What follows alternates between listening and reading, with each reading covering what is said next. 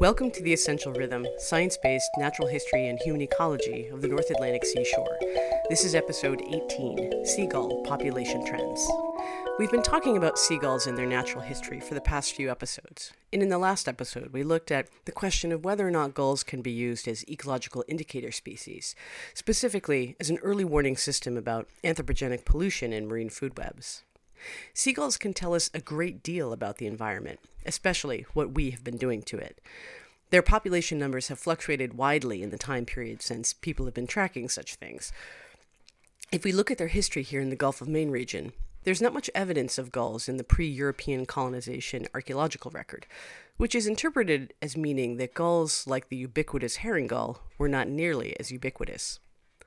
Gulls are often referred to as top level predators in their ecosystems, but the reality is that while they may be the end of the line for many of the surface schooling fish and benthic invertebrates they feed on, they in turn are fed upon as well bald eagles readily prey upon gulls, both non breeding adults and chicks in breeding colonies. Terrestrial predators like minks also readily prey on nesting birds.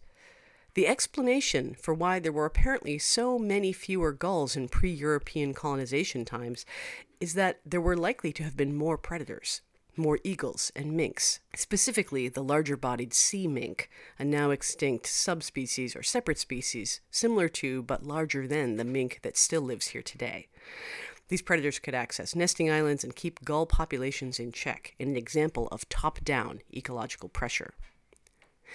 After European colonization, sea minks were hunted to extinction, and bald eagle populations decreased due to habitat loss, hunting, and by the 20th century, chemical pollution. As their main predators disappeared, gulls may have begun increasing in population, just in time for humans to figure out that their eggs were tasty and their feathers extremely fashionable. Many of us know the story of gulls being hunted to near extinction near the end of the 19th century. After being afforded protection by the Migratory Bird Treaty Act of 1918, gull populations readily increased animal predation was low, human animal predation was illegal, and these cosmopolitan and human activity tolerant birds, especially herring gulls, happily utilized our growing landfills as an alternative food source. They rebounded so successfully that in many communities, wildlife managers were granted permits to, quote, control herring gull populations that had gotten out of hand, according to these same wildlife managers. By the mid 20th century, these efforts at control had largely stopped, and herring gull populations, along with great black backed gulls, began to grow in earnest. Periodic seabird survey data indicates that in the Gulf of Maine region, herring gull populations peaked in the 1970s and great blackback gulls in the 1990s. Both species have declined since then. These well documented declines are worrying to scientists, who view these gulls as top ecosystem predators and generalist eaters, meaning they are good for assessing broad ecosystem change. What is changing in the Gulf of Maine ecosystem that is affecting these species? Are these large gulls the canaries in the coal mine for a bottom up ecosystem level change in carrying capacity? Scientists aren't sure and think it may be a combination of factors, both top down and bottom up.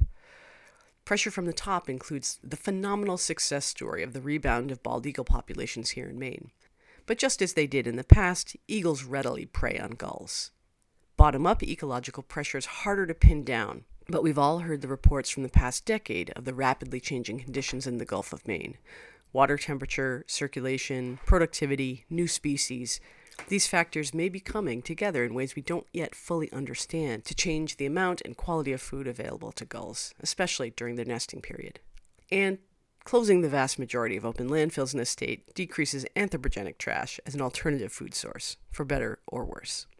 So, whether the decline in gull populations is simply a rebalancing of an ecosystem disturbed by direct human impact, or a harbinger of the global change resulting from our widely distributed climate disrupting carbon emissions, or both, we need to pay attention. The decline we are seeing now is from what may be an artificially high population level born of ecological disruption. Gulls are birds we look to to predict our future, and their message couldn't be clearer.